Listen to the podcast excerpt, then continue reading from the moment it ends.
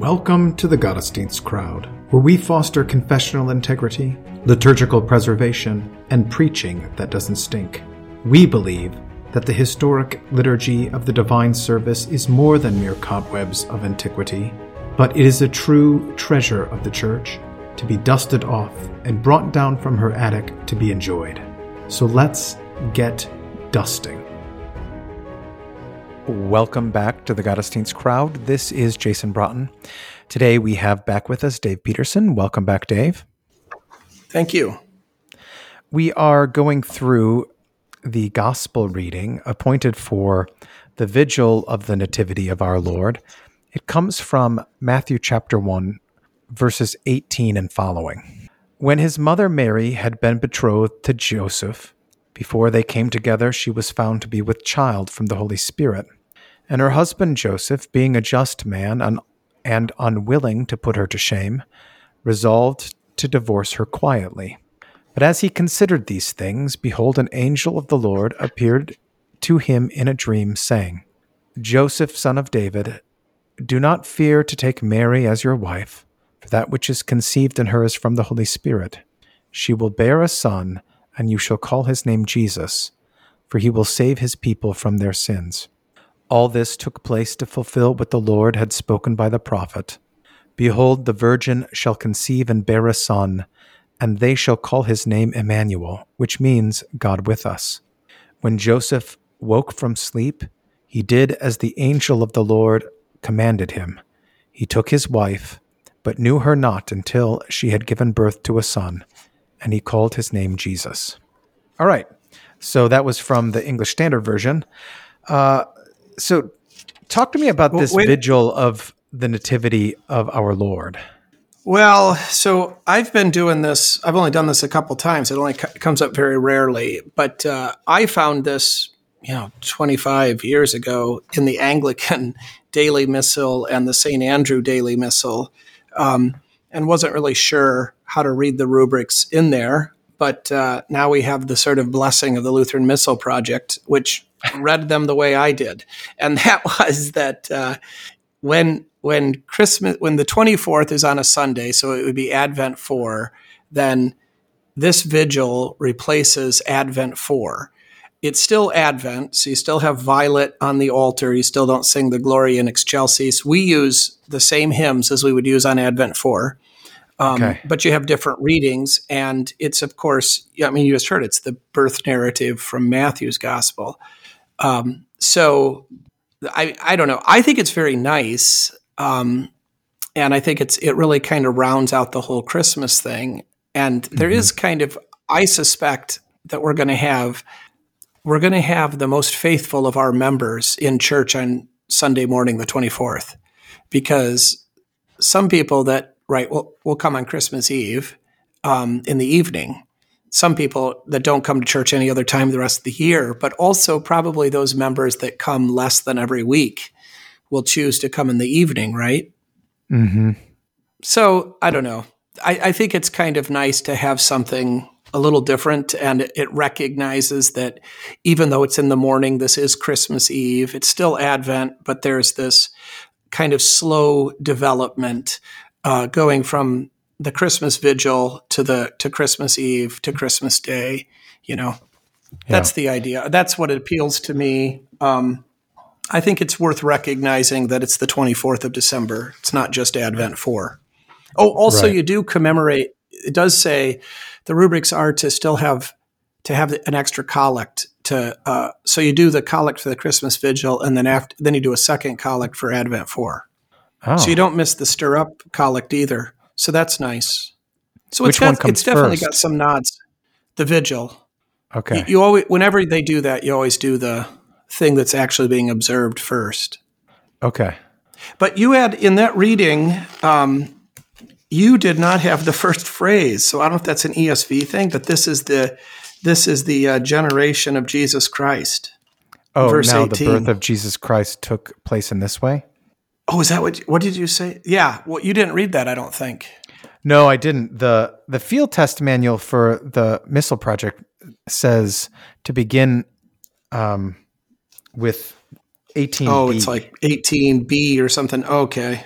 Oh, Yeah. Well, I like that. Uh, I like that first phrase because it ties it to the verses that come before. It ties it to the genealogy. Yeah.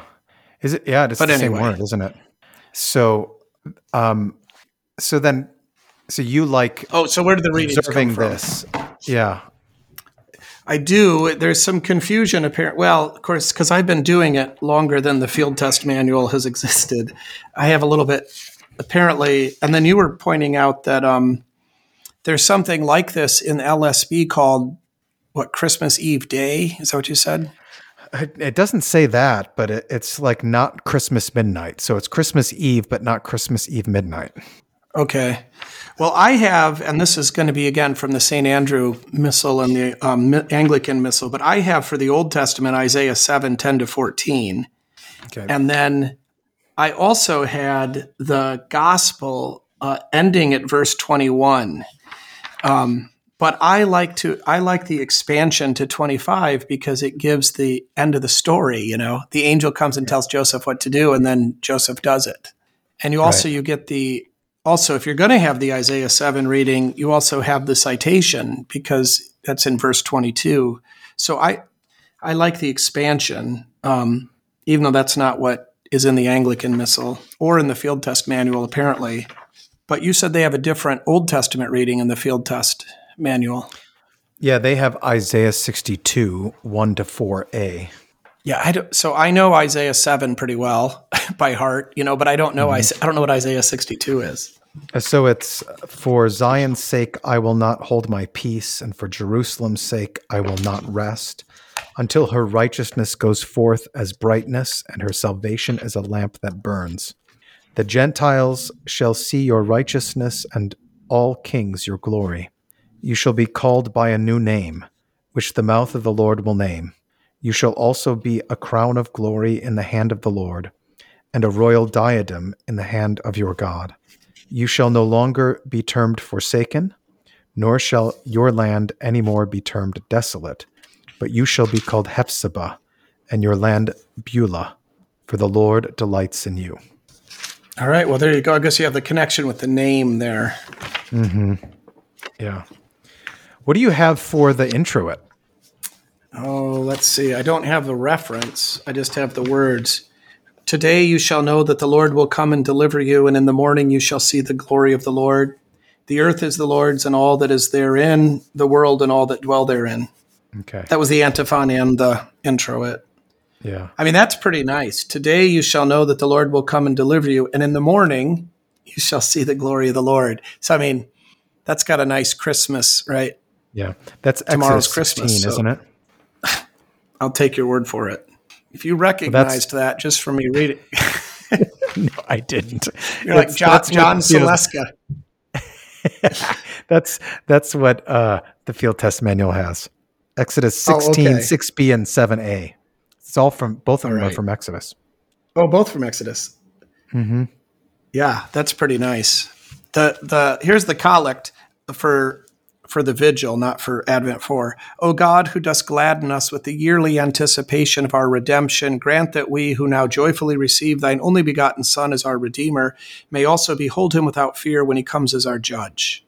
Through the same Jesus Christ, thy Son. Yeah. And that's what... That's the same too? Yeah, that's what the Field Test Manual has.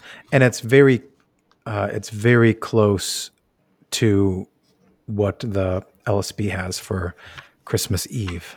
The not midnight version. What do they? Oh, okay. So then the graduals got that Exodus thing again. Today you shall know that the Lord will come and deliver you. And then give ear, O shepherd of Israel, thou that leadest Joseph like a flock, thou that sittest upon the cherubim. Mm-hmm. That comes up. That that uh, leadest Joseph like a flock comes up a bunch in Advent. Mm-hmm. But listen to the Alleluia verse I've got, and maybe this is the same too. I don't know. Tomorrow the iniquity of the earth shall be done away, and the Savior of the world shall reign over us. Yeah, that's not what the field test has. Oh, that's kind of, I mean, that's also got that morning thing. Yeah, it has Alleluia, Alleluia. Come, O Lord, and tarry not. Forgive the misdeeds of thy people. Alleluia. And, and that just says liturgical text. So. Well, anyway, so there is some... Uh, I'm not, I'm, I'm using what I don't, I'm not going with the field test manual. I'm, I already got this already laid out, and uh, I didn't even realize it was in there until uh, Scammon came out with that defense of it, which was, I was thrilled by. So mm-hmm. You were vindicated from me. It, I was, I was vindicated. I thought what I was doing was illegal, but I was going to do it anyway. And then, and then it was great because I found out, oh, good, I get to do what I want, but now I don't have to pretend like I just don't care what other people think. And it's the worst sort of vindication, actually, because you. But I do really think it's nice. I, I mean, you know, the, the couple times I've done it, I've enjoyed it. It's it's a text we don't get it here on a Sunday normally, and so forth. So. Mm-hmm. Why don't and yeah, and as I said, we just use we just use the same hymns that we would use. O come, O come, Emmanuel, uh, comfort, comfort my people, lift up your heads, let the earth now praise the Lord, once he came in blessing. Mm-hmm. Those are the so we don't miss that. Let's talk yeah. about the Matthew two. Matthew one. I'm sorry, Matthew one. Yes. All right, so context that just follows the Uh, genealogy. Uh, any important things to point out with regard to that for this text? Well, the, the son of David emphasis in Matthew, right? Because it's fourteen generations, just don't count too closely, from Abraham to David, and then from from I- David to Joseph. And then he's going to, the angel's going to call Joseph the son of David. So, I mean, mm-hmm. that's just the importance of, and, and of, uh, of Joseph's, um, So you, you really do get this with this emphasis upon upon Joseph, both in the genealogy and then in this birth announcement, um, this recognition that Joseph is the real father of Jesus, right? That adoption is a real, that, that bestows an actual, legitimate, in every way authentic paternity, right? Mm-hmm. He's, I mean, who cares if the biology does not matter to God? That's the least significant part and thing. And Joseph or Jesus needs an earthly father, and Joseph is it. And legally, uh, this makes him the son of David, and it's the legality of that that's kind of most significant. You know, we we tend to think, uh, right, Americans, I think, we tend to think that the for whatever reason, the biology is what matters, right? His D N A is Jesus, you know, Is, is his D N A from Mary a descendant of David to really be the son of David? That's what matters. And Matthew does not think that way.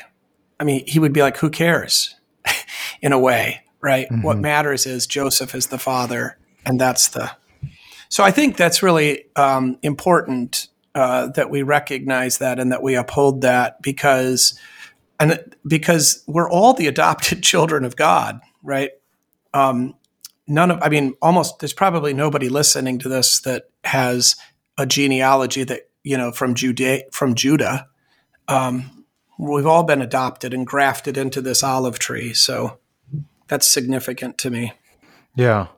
Now, I just want to clarify what you mean by it doesn't matter. It's, I mean, because on the one hand, it seems like it does because the gene- genealogy is pointing to he needs to be a descendant of David. Yeah, well, he's a descendant of David through Joseph. That's what yeah. I meant. The, I meant what okay. I meant was his D N A does. I'm sorry. I, yeah, the genealogy matters. Yeah, but what makes it, what mm-hmm. connects him to David, is not D N A, but the fatherhood of Joseph. The adoption makes him yeah. this one hundred percent authentic. It's not some kind of yeah. And that's and that's from Matthew. Luke says, you know, I, yeah, Luke's puts like this us. Under Mary. so, we, so we wouldn't want to say like, we wouldn't say that like, so what would we want to say? Like, so for Matthew, well, think, this is. Yeah. For Matthew, who's a Jew, right? I mean, I think Luke, you know, Luke's like us because we, we didn't grow up in the, in that, in a, in a Hebrew household and, you know, steeped in this kind of understanding, um, you know, but yeah. So, I mean, Luke's there know, because but, of you Gentiles. If it wasn't but for you, you Gentiles, would, we wouldn't even need Luke's. yeah, but you, yeah, I know, but you would think it would be the opposite, right? You would think uh, that. Because you're a Gentile. That's total so Gentile that. Thinking. the, the, Gentile, the, the Gentiles care about D N A, um, you know, because the Gentiles are, are tempted to say, and probably sometimes wrongly do say, well, Joseph isn't the real father. He doesn't have a father, right? His father is God. And yeah. they, they, because they, there is this kind of, um, you know, Greek or Gentile idea that doesn't see adoption as being le- le- completely legit. It's somehow, it's somehow less than being the, you know, somehow adoption is not the same as being the progenitor, you know, according to the physicality. I know, and, and but I think if, we need if you to take into on, account yeah. everything that, you know, all the battles that you have between Jesus, the Pharisees and the scribes, and and how adamant they are that they are children of Abraham, right? That they are literal D N A descendants, right, uh, of Abraham. You would, th- I would think that it, the the Jewish oh, man Matthew would be more concerned about pointing out that descendancy than Luke would, who is a Gentile. That's my point.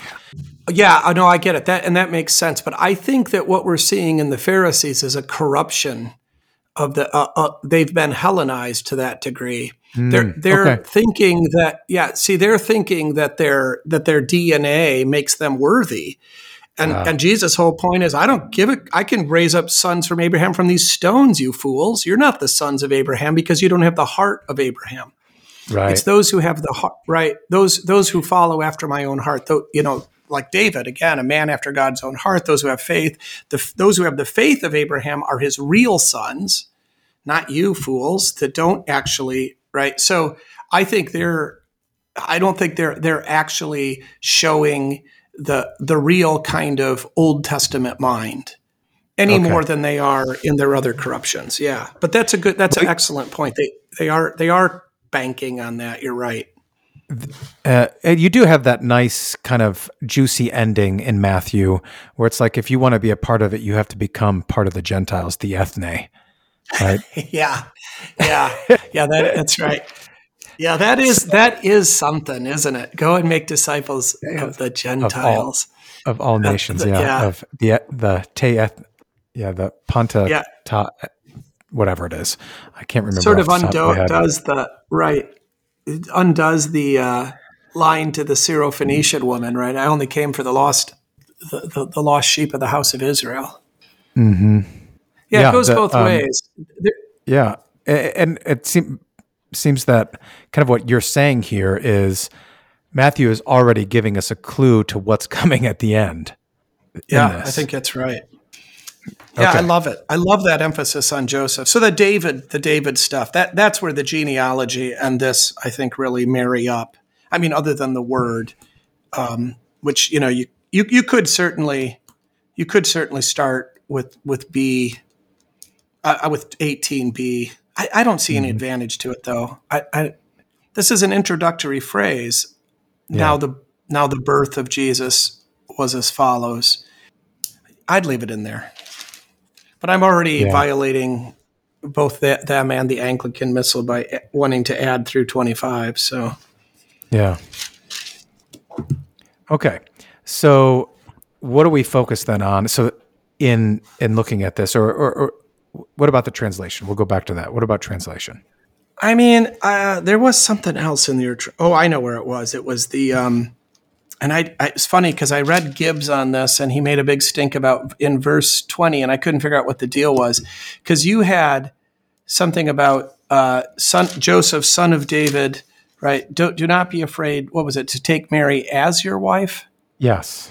So um, he makes a he makes a long grammatical argument that this should be translated. Do not be afraid to take Mary, comma, your wife for that which is conceived in her because... He makes a grammatical argument on it, but of course the idea is to recognize that she's already his wife, right? Joseph, her husband, it says in, in verse nineteen, and this has to do with the way that, you know, the marriage rite worked, that they were, when they were betrothed to be married, which that period for a virgin could last up to a year, according to Gibbs, um, in that intermediate period, they're legally married, but they don't live together. They haven't consummated the marriage.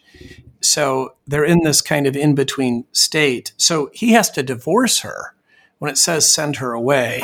So mm-hmm. when the angel is acknowledging that, you know, she is his wife and she shouldn't cease to be. So he doesn't, if you, if you translate it, um, you know, take Mary as your wife, it seems as though you're implying that she isn't at the point. And I think this sort of matters because, um, you know, Mary is a virgin, but she's not unmarried. And the the status that that gives to the child is different, right? Mm. And okay. that also, um, and, and so also because Joseph is her husband, then he is morally obligated, right? I mean, you can talk about Jesus being a gift to, and certainly, right, that's appropriate language, probably always.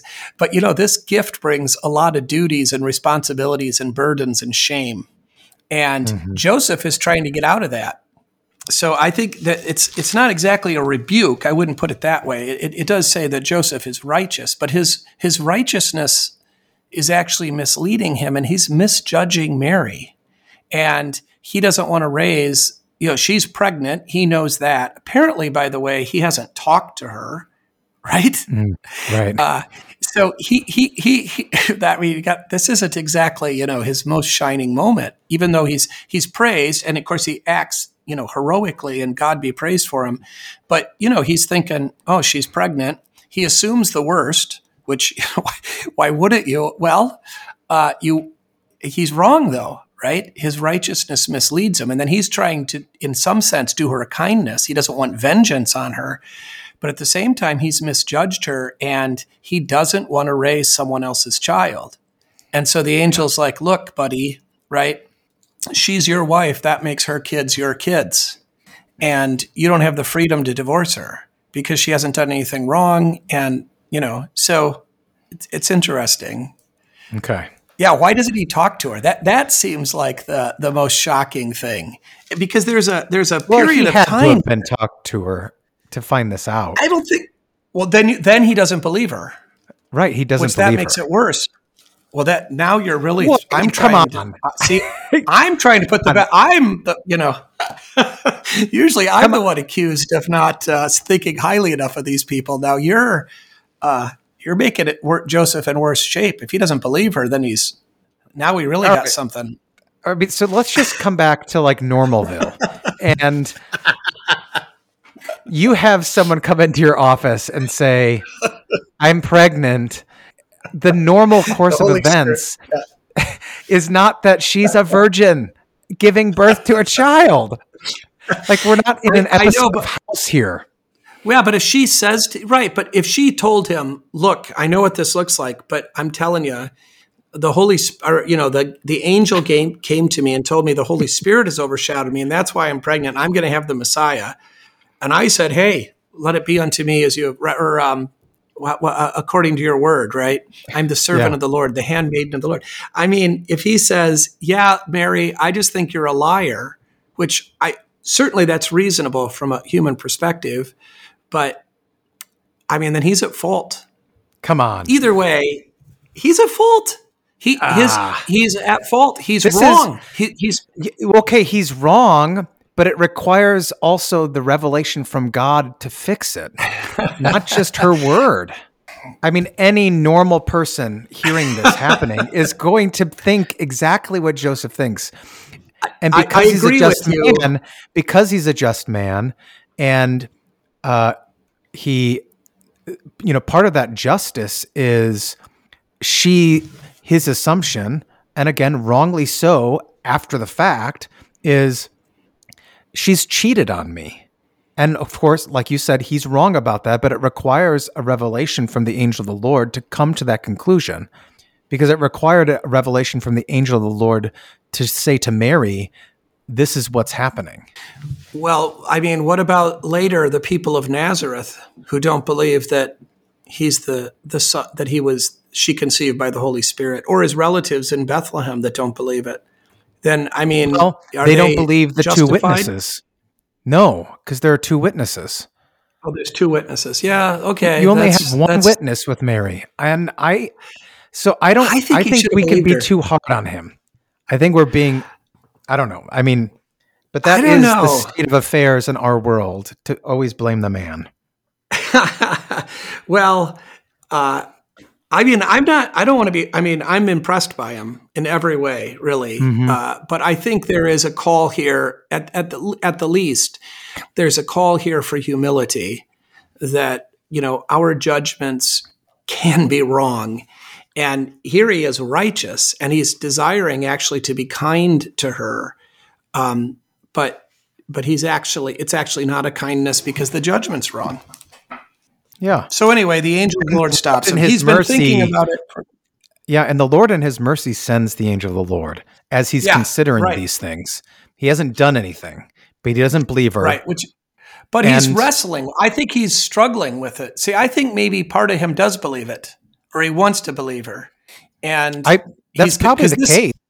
I, because you've got a period of time here because he's thinking about these things, and then he falls asleep.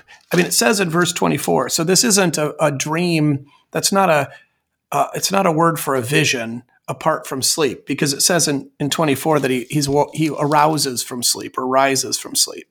And uh, so he's thinking about this, you know, like probably all day for days and then falls asleep. And the angel is like, okay, enough's enough. Maybe because he'd finally come to the conclusion of what he was going to do. Yeah. Or he was, uh, or, as we often do, uh, avoiding dealing with it by going to sleep. Oh, now who's being hard on him? I'm, I'm not being hard on him. I'm just being, this is what we do. Like, he's got yeah. a really difficult thing to deal with. And so, all right, well, I don't know what to do. I'm really considering these things. I don't know what to do. I think I'll just take a nap. Well, it was a good plan because it worked out. Uh, He gets a dream. And then, of course, you yeah. got this connection to Joseph in, you know, the, the patriarch who also has mm-hmm. dreams um, and who was also righteous uh, and sexually pure. Um, mm-hmm. I think I think we can uh, I think Joseph when that especially so I think in context, when it says that he was righteous, I think we can recognize it could mean lots of things, but I think it includes sexual purity because oh, the yeah. Because, right, he, he's betrothed to her. She's, he thinks, been impure in this particular way, and he hasn't been. And so, so anyway, there's a connection to Joseph the patriarch with the dream for sure. Uh, and, of course, I think there's also a connection to to Jot. Oh, I'm getting ahead of myself. Never mind. I was kind of, I'm, I'm getting confused about who we're talking about. Oh, okay. Yeah. The, to, so, they're, they're, yeah. Okay. Oh, then you get we have the Son of David got that. Oh, the angel of the Lord that talks to him. Look, that that is not the Christ. That's not the angel. That's not the Malach Adonai, or the Malach Yahweh, Malach or whatever Yahweh. It is. The um, this is uh, this has got to be. I mean, it doesn't have to be Gabriel necessarily, but that would seem reasonable. But this has to be a created angel. Why do you say that? For one thing. Well, because the uh, the Christ has already been conceived and is, and is in Mary's womb, and his, and his humiliation has begun, and that he's denying okay. himself. But also um, because this angel that comes to jo- to Joseph doesn't act like the Malach, uh, uh, the, or the uh, the angel. Of the, why why do I want to say it with the Greek word instead of Hebrew? I don't know. But anyway, the the angel of the Lord that is the pre-incarnate Christ, you know, behaves differently than this. There's always that sort of mystery to it. And mm. this sort of like, wait, he doesn't seem like a regular angel. And he speaks often in the first person, you know, for God, as God. And this angel doesn't do that. So mm-hmm. I, th- I think those are important, all, all of that together, um, along with what we know of, from Luke about Gabriel coming to Mary, I think should influence us to say, this is not, this is not the pre-incarnate Christ, because he's not pre-incarnate anymore, for one thing. Okay. So it's just Gabriel. Then why not use his name? Don't they use it? Uh, no, that's just in... Uh, just Luke, I think, is the only place Luke. He's ever... Yeah, it's only called an angel of the Lord. Yeah. So this is the same one that comes to him in chapter two about fleeing to Egypt. Do you Presumably. Presume? Yeah. Yeah. I mean, it's not said. It just says, an, again, an angel of the Lord. Yeah. I mean, I think historically this has been understood to be Gabriel. I mean, that mm-hmm. is an assumption, and that, right, but it makes sense that it would be, you know. But I don't know. Who knows? Maybe they're up there, you know, tag teaming it.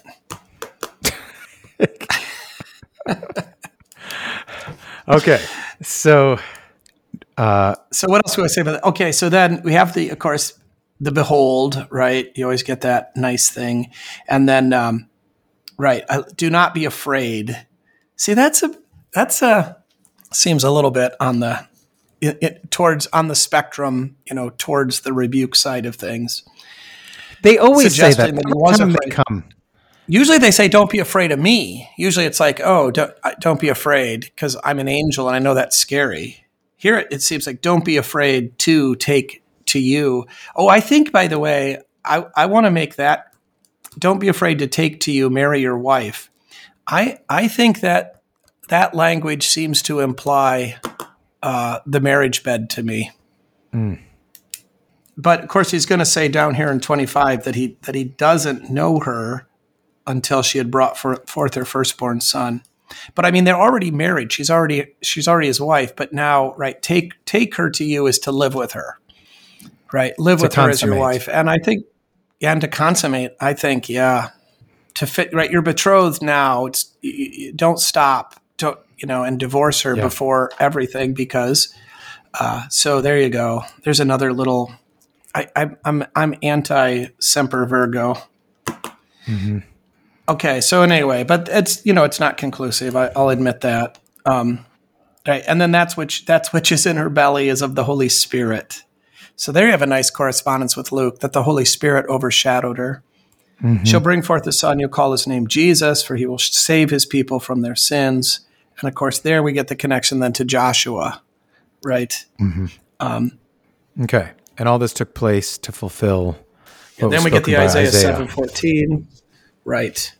And I love this. I love how uh, we have this. It's, to me, it's so funny that you shall call his name Jesus, and then three seconds later, his name shall be Emmanuel. Uh, that's great. Uh, yeah, that's just great. So, well, I mean, I think our, our listeners are, can well handle that dilemma without any trouble, but it is, it is mm-hmm. kind of funny. It is the sort of thing that bothers children, right? Yeah. Um, so what is his name? Sort of is it thing. Jesus or Emmanuel? Yeah, wait a minute. Yeah. How come, how come they don't call him Emmanuel? Right. Uh, well, they do call him Emmanuel, uh, but uh, they don't address him as such. It's right. It's a, f- a title of functionality rather than the way to get him to come down to dinner. If you want him to come down to dinner, you say Jesus. Mm-hmm. Do you so, think that he yeah. wouldn't respond to Emmanuel? Oh, I mean, do we sometimes address him? Oh, come, oh, come, Emmanuel. Right? We address him that way in the in the hymn. I think he hears it.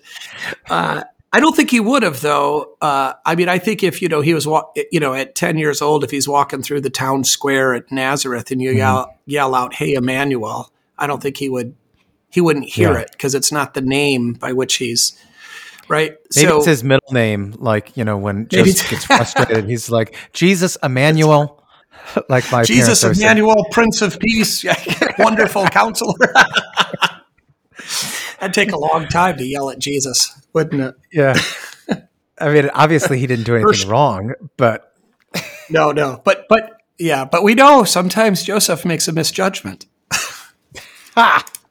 Well, actually it's his mother who, well, maybe That's this true. Is what she said to him in uh, Luke two, right? Where she says, why, why have you done this to us when she finds them in the temple? Jesus Emmanuel, Prince of Peace, wonderful counselor. What is this you have done to us? That that is is I think so. In uh, Jackie's big on the middle names. She likes to she likes to use middle names to yell at people. Um, uh, not even just our children. Does. I don't I don't think I ever did. Do, I was just going to say I wonder if it's a feminine thing. I don't. I mean, maybe I don't know. I don't but do I it, never. But uh, my mom always did it to me. I guess Lauren does it. To, yeah. Lauren does it to me. Jason Michael. Yeah, Jackie does it to me too. Jackie does it also to everybody. She's probably done it to you. She she doesn't she even. She'll it. Just make up middle name. She makes up middle names for people she doesn't know. She almost always inserts Hirschkin, actually. So mm. that's a family name. Anyway, All right, let's go on. So Joseph's awoke, awakened. He gets up, rises from sleep.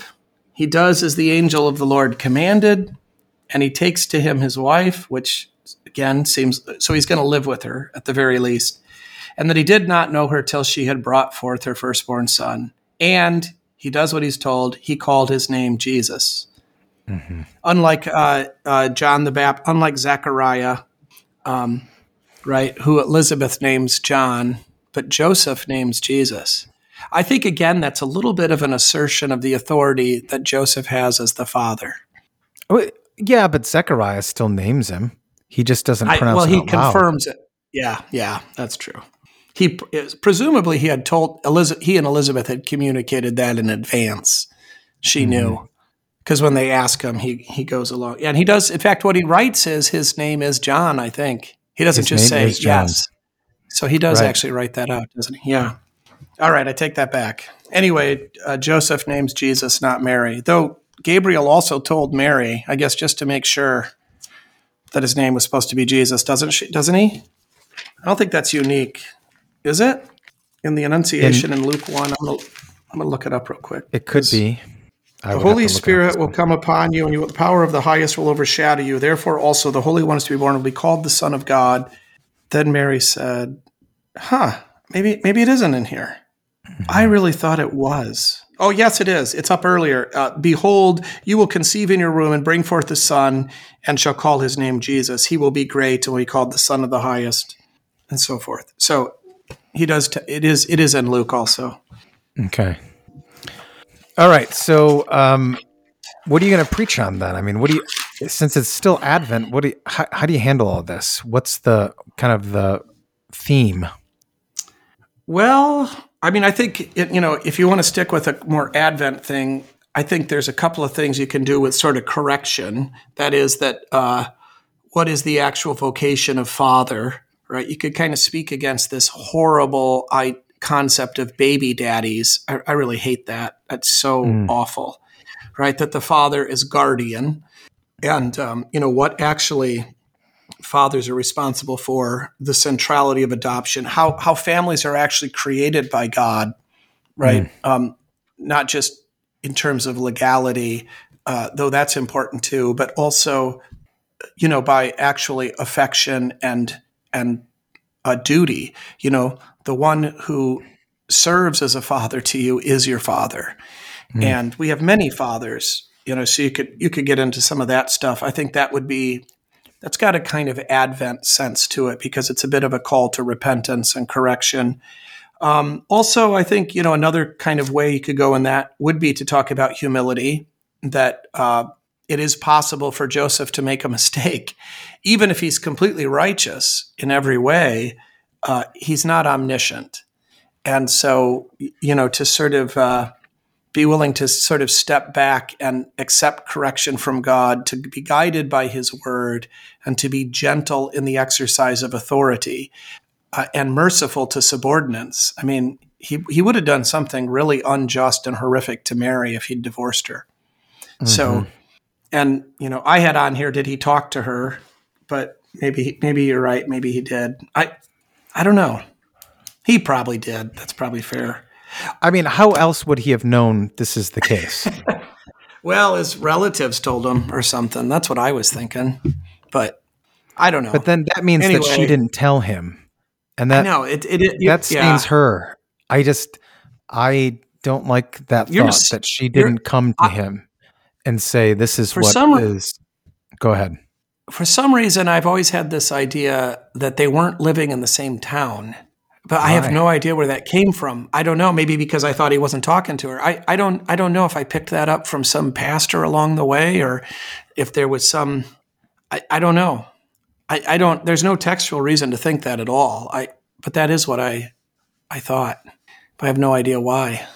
Do we know where where Mary is from? We know Joseph's, you know, from Nazareth. I mean, his ancestors are from Bethlehem, but he's a Nazarene, right? Or I mean, mm-hmm. he's from Nazareth. And right. is Mary from is Mary from Nazareth? Elizabeth lives in the hill country, not in Nazareth. But she has to travel there. So she, yeah. Yeah. Okay. I don't know anything about that. I, I I just had this probably false idea. You know, you get these ideas from stuff, um, sometimes extra biblical stuff. So you could also go with tra- um, for training.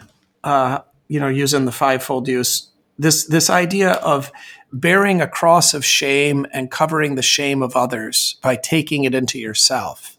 Um, mm. You know, there's a lot to be said there about bearing one another's shame and not exposing it, even if it's embarrassing to you because of it, right? Joseph has to look like, uh, you know, he's he's a man that lets other, that, that, you know, will tolerate his wife having an affair. Yeah. Which is pretty emasculating. Um, yes. And, uh, you know, that's a... That's a that's kind you know that's a that's a hard thing that he has to, he has to bear, you know, probably the rest of his life, of of people snickering behind his back and thinking not only poorly of of Mary, but, you know, guarding her honor and taking this into himself. So I think that's very commendable. Obviously, Jesus does this for us. I mean, we do shame Jesus with our sins. Mm-hmm. Um, we don't act, we don't walk in a way that is worthy of our calling. And, you know, he, yeah. he puts, he loves us anyway. In fact, I mean, that's actually one of the things that the world notices. That's why they call us hypocrites. And, and in a way yeah. they're not, you know, they're, they're like, hey, you don't, you don't really do this stuff. And, uh, you know, but they're really mocking our Lord. They're really saying, you know, that he isn't real, or he isn't good enough, or he, or we aren't really his sons. And for mm-hmm. him to declare that we are his sons anyway. So, you know, how, yeah. how we might live this out in our vocations. I always, I've probably said it on here before, because it was one of my mother's sayings, uh, was that you don't tell tales out of school. Do you, do you know that one? I've heard it. Yes. Yeah. So that, that actually has nothing to do with school. I don't, I don't know why it's phrased that way.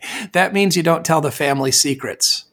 And, right. uh, you know, uh, And, you know, that, uh, yeah, I mean, I think there's something t- t- to that, that, you know, we're, we're going to, we're going to cover up the shame or the embarrassment of one another in love.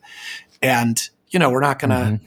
tell grandma that the closet has a laundry basket full of, you know, dirty clothes that were on the floor that were picked up in the five minutes before she got here, uh, or whatever, you know, right. There's just this, this kind of, So there, there. I mean, there's more to it than that, obviously, but there, mm-hmm. I think in how we treat one another, and there is a kind of immaturity and a self-righteousness that just wants to tell the truth all the time, you know. Yeah. Um, so, that, that so this is hurtful. Like a distinction between uh, Shem and Japheth versus Ham, with regard yeah, to Noah, right. and yes. uh, uh, And, and all the cases that you'll then see in the time of Jesus, who want to always expose and point out fault instead of cover shame. Right. And Joseph, even when he's thinking of putting her away or of divorcing her, you know, is trying to figure out how to do it in a way that doesn't expose her. Mm-hmm. You know, maybe yeah. he's going to take the blame for that. He's going to he's going to act as though he's the he's the guilty one. I don't know. I don't know how he's going to pull that off when she's pregnant, but maybe that's what he's struggling with. So those those are kind of Advent-y, I think, in the sense that there are, you know, calls to repentance. Um, yeah. You could, you know, another thing you could do that would be um, kind of Advent-y is to is to look at the the sort of barren pregnancies, right? You know, culminating with Elizabeth. So you got the John the Baptist. There's annunciations. Right. There's other annunciations. Uh, this isn't an annunciation. This is kind of after, well, it sort of is. It's an annunciation to Joseph. But, you know, in the Old Testament, you have those, you know, Sarah and Rebecca and uh, Hannah and uh, Samson's mom. She doesn't get a name. But, you know, the, the, the those. And then here you have this virginal pregnancy. So you see this, it's a culmination of those other pregnancies, but it's also kind of a, a reversal of them. Yeah. Okay. So I can't recall, is it usually the revelation given to the men in the Old Testament and then the men tell the women? I think that's I know only that's with the case um, Sarah. With and I, I think Sarah. That's the only time The others okay. all it's all I mean well so it's it's given to the it's given to to Abraham, right? But and then he tells her, but I think the other ones are all to the women, aren't they? Certainly then, Samson's is. Yeah, and then Hannah's is. It, and then it's revealed to them directly by the the angel of the Lord again, isn't it? Isn't like Samson's hmm. father Yeah, doesn't Samson he gets appear to talk to, him? to the angel. Yeah. Well, okay. he appears to her, and then she goes and gets him. So yeah, he but he does get to talk to the angel of the Lord. I mean, the, I can't remember what his name was, but uh, and then of course the angel of the Lord does actually then doesn't he appear to Sarah also after Isaac? Mm-hmm. Yeah. So that's interesting. Did uh, that's a really inter- that would that would uh, bolster your point uh, against me earlier that. that uh, none of them were required just to believe the the report of their One spouse. Person. Yeah. Yeah. Yeah. Did I, I, I'm trying to remember the way the, the Rebecca one goes, and it's it's eluding me when she finally gets pregnant. What I don't think we're I don't think the Hannah one, I don't think we ever hear anything about her husband. Yeah, we do. Either. We do? Well, I don't yeah. remember it. I'm trying to Hmm. Well, how's it go then? What? Where is that I have to look be it up. In Second Chronicles, probably? No, it's in Samuel, isn't it? Oh, I'm sorry. I'm sorry. That's what I was trying to think.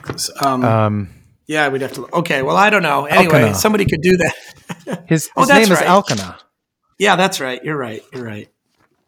Well, if they, if it every, if every time both of them get told, that would be really interesting to me. Even if most of the time both of them get told, I still think it's it's it's pretty compelling. Yeah, but I mean, this is not uh, it's not the same kind of in in terms of Hannah. No, no, it's, it's not promised, the same. I mean, it's right. You know, go in peace. Eli says, "Go in peace, and the God of Israel grant your petition that you have made to Him." Uh, and she said, "Let your servant find favor in your eyes." Then the woman went her way and ate, and her face was no longer sad.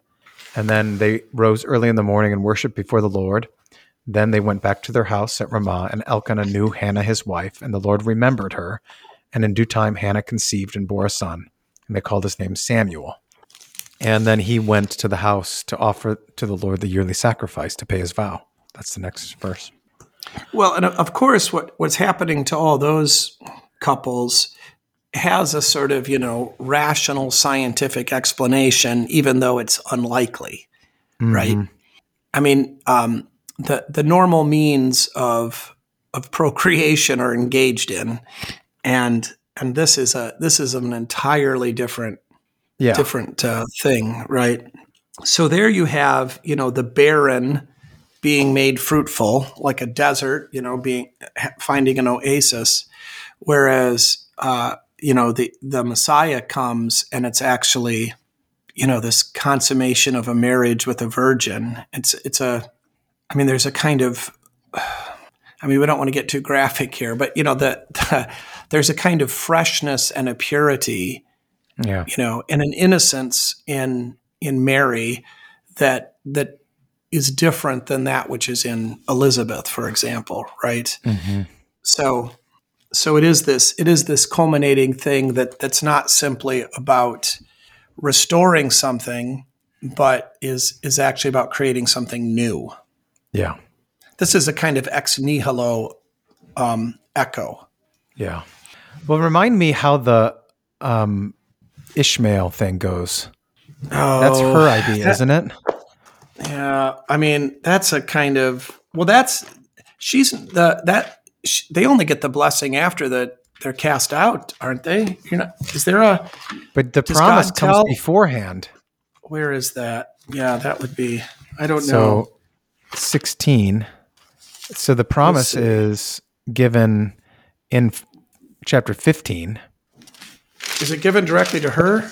To him, that oh, to him. his descendants will be as great as the stars and such. Oh yeah, uh, Eliezer. And then, okay. And then the Sarah and Hag- Hagar, not Haggai, H- Hagar. And then you get the promise of Isaac, uh, Isaac after that. So the, the, promise in, the, promise, the promise in fifteen is is explicitly to to Haggai?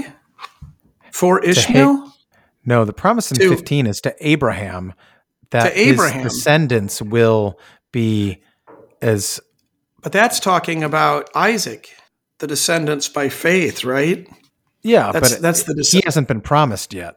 He's promised but there's nothing here. eighteen, seventeen I don't think fifteen, I don't think fifteen is about Ishmael and his descendants. No, it's not.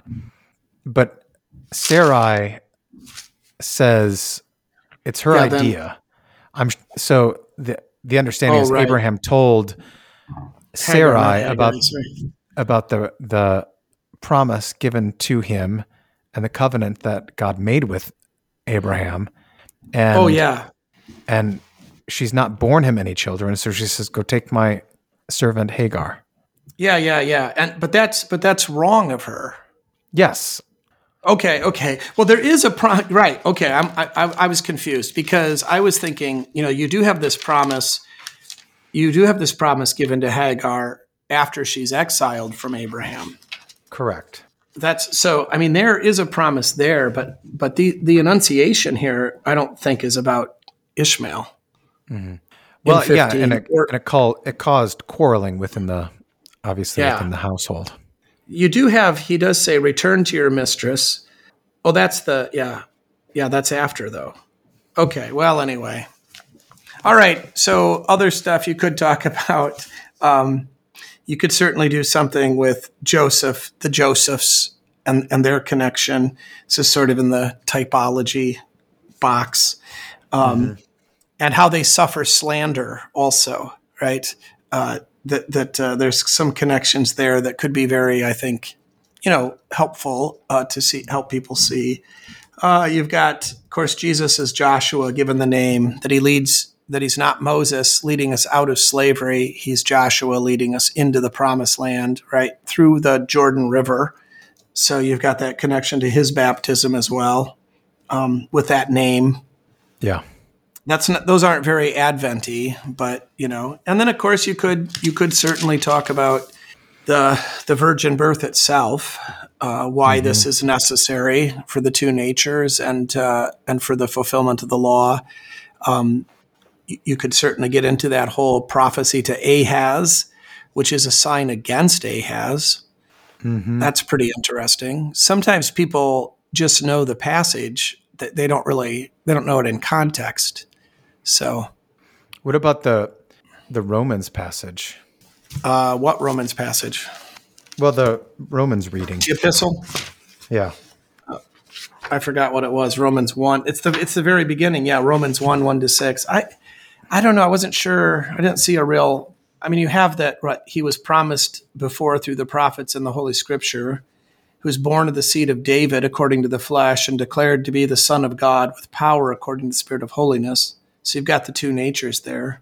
Mm-hmm. But through him, we have received grace and apostleship for obedience to the faith among all nations for his name, among whom you are also the called of Jesus Christ. So there's a lot of stuff about naming here, like even yeah, the, there is uh, among whom you also are the called, right? That's yeah. A, so, so what what would you do with that? I mean, could you do something with just names or about the name? Yeah, you sure could. What and what is what does Mary mean? Mir- is it Miriam? Uh, Marias? I don't know. Yeah, I don't know. Um. But yeah, you, you certainly could do so. Obviously, you've got the, the name of Jesus, Joshua, the, the Savior, right? And that we're going to call him Savior, and he's going to call us uh, his bride, right? Um, mm-hmm. to, to be to be the called of Jesus Christ, right? What does he call us? We had today the oh it was, uh, this the reading for Advent two. The Old Testament was the Song of Solomon. And uh, the beloved comes skipping out of the mountains, and it's springtime. And there's a fig. We know it's springtime because of the fig tree, so that's the tie to the Luke twenty-one. But the uh, the beloved comes skipping out of the mountains, and he calls. He calls mm-hmm. to to his beloved, "Come away with me." And then uh, he also then tells her uh, that he wants to look at her beautiful face, and he wants to hear her sweet voice. Mm-hmm. Right, so he's he's calling her with affection, but he's also calling her to come with him. and mm-hmm. inviting her to speak as well. So there's there's something very profound about that, right? That, you know, to be the called of Jesus Christ, by what name does he call us? And, you know, he, he, can, he calls Mary, Magdalene, Mary in the garden, and it changes her.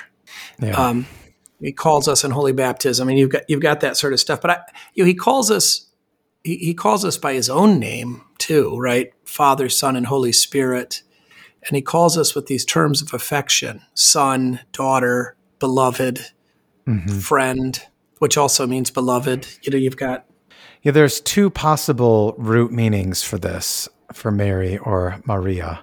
Uh, one is from Mara, bitter or rebellious. Bitter.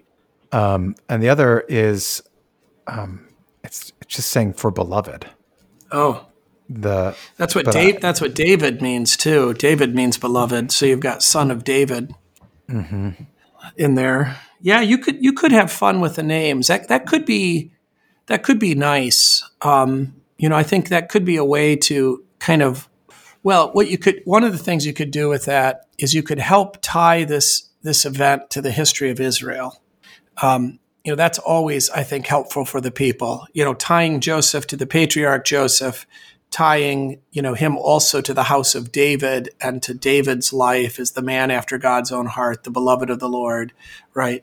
You know, t- I mean, those are, those are useful things. Even Mary as, as bitter, you know, um, you know, that which is overcome, you know, and Mary is not rebellious. She's obedient. Let it be unto me according, you know, I'm the handmaiden of the Lord. Let it be unto me according to your word. So tying those things all together can be can be very useful. And you could do it, I think, you know, just with a couple of sentences for sort of each of them and uh, culminating with Joshua, right? Yeah. His name, you, you shall call his name Jesus. So, I mean, you could you could talk about you could talk about Mary as bitterness and then the sort of difficulty of her life and then tie this into, you know, the the bitterness of God's people in their flesh when they become impatient, and then the sort of, you know, the overshadowing of the Holy Spirit that turns that into joy and allows us to receive crosses with hope, right? Mary, Mary knows this is going to be hard and this is going to be difficult and a sword's going to pierce her heart. Uh, she knows that before she's told that because she's pregnant without consummating her marriage. And this is going to create all sorts of problems. And people are going to think all sorts of horrible things, including potentially Joseph, as it seems he does. So, and yet, you know, she has the Messiah in her and the redemption of the world, and she's the most blessed of women. And then you could go to Joseph and the patriarch and the shame that he suffers and the slander and how God, through dreams, you know, restores him, provides for the people. Um, and then eventually Joshua leads them right out of that slavery mm-hmm. and into the promised land. Yeah, I think that could be done. I yeah. think that could be done in a way that would be would help would help maybe some with biblical literacy. So, you mm. know, that could be sort of a, an unstated goal, but your own goal in preaching it could be to to sort of help people help the people see the history of Israel as being continuous in the person of Jesus Christ, not not something distinct from that or something different. Mm-hmm. And that, you know, this has always been, he's always been the God of grace that saves through faith. And I like that idea. Yeah. So what do you think you're going to try to focus on this year? Well, I don't know. Um, yeah, I don't know. I'm, I, I was sort of, uh, I was sort of thinking about the J- Josephs, you know, um, and the dreams. And I was going to try to, I was going to try to sort of look back through the, the dreams of Joseph and see if I could find any correspondence with the angel of the Lord coming to Joseph and telling him, you know, to not be afraid. I mean, off the top of my head, I don't, I don't, I don't know, except that, you know, Joseph shouldn't be afraid when bad stuff happens because eventually his brothers will bow down, bow, bow down to him. Mm-hmm. Uh, but I don't know. I hadn't, hadn't got too far in it, but maybe this name idea would be, would be better. Yeah. And Joseph, of course, forgiving his brothers. I mean, yeah. Plundering Pharaoh. That's, that's mm-hmm. one of your favorite things. Okay. Uh, Yeah. Any final thoughts on like, should we do this or like your final? Yeah, I think we should do it. I, I think it, I really think it's a nice kind of break from the normal Advent rhythm. I think it's a recognition of the reality that December twenty-fourth is not just another day on the calendar. It, it, it, the date itself is significant for us, and its proximity to Christmas is shouldn't be ignored. So I, I think mm-hmm. this is really a nice custom. I'm I'm glad that Scammon found the evidence for us to do it, but even if he hadn't, I still think it's pretty nice. Okay. Well, good, good. Thanks uh, thanks for uh, really alerting this to me, even though I was, like Joseph, skeptical. Um, and uh, and then the angel of Scammon came and uh, revealed right. it unto me that uh, do not be afraid to observe the vigil of Christmas. Well, you know, even, even, his name's Even, right? And that's yeah. that means good. Oh, excellent. Well, thanks for your time, Dave. All right, thank you.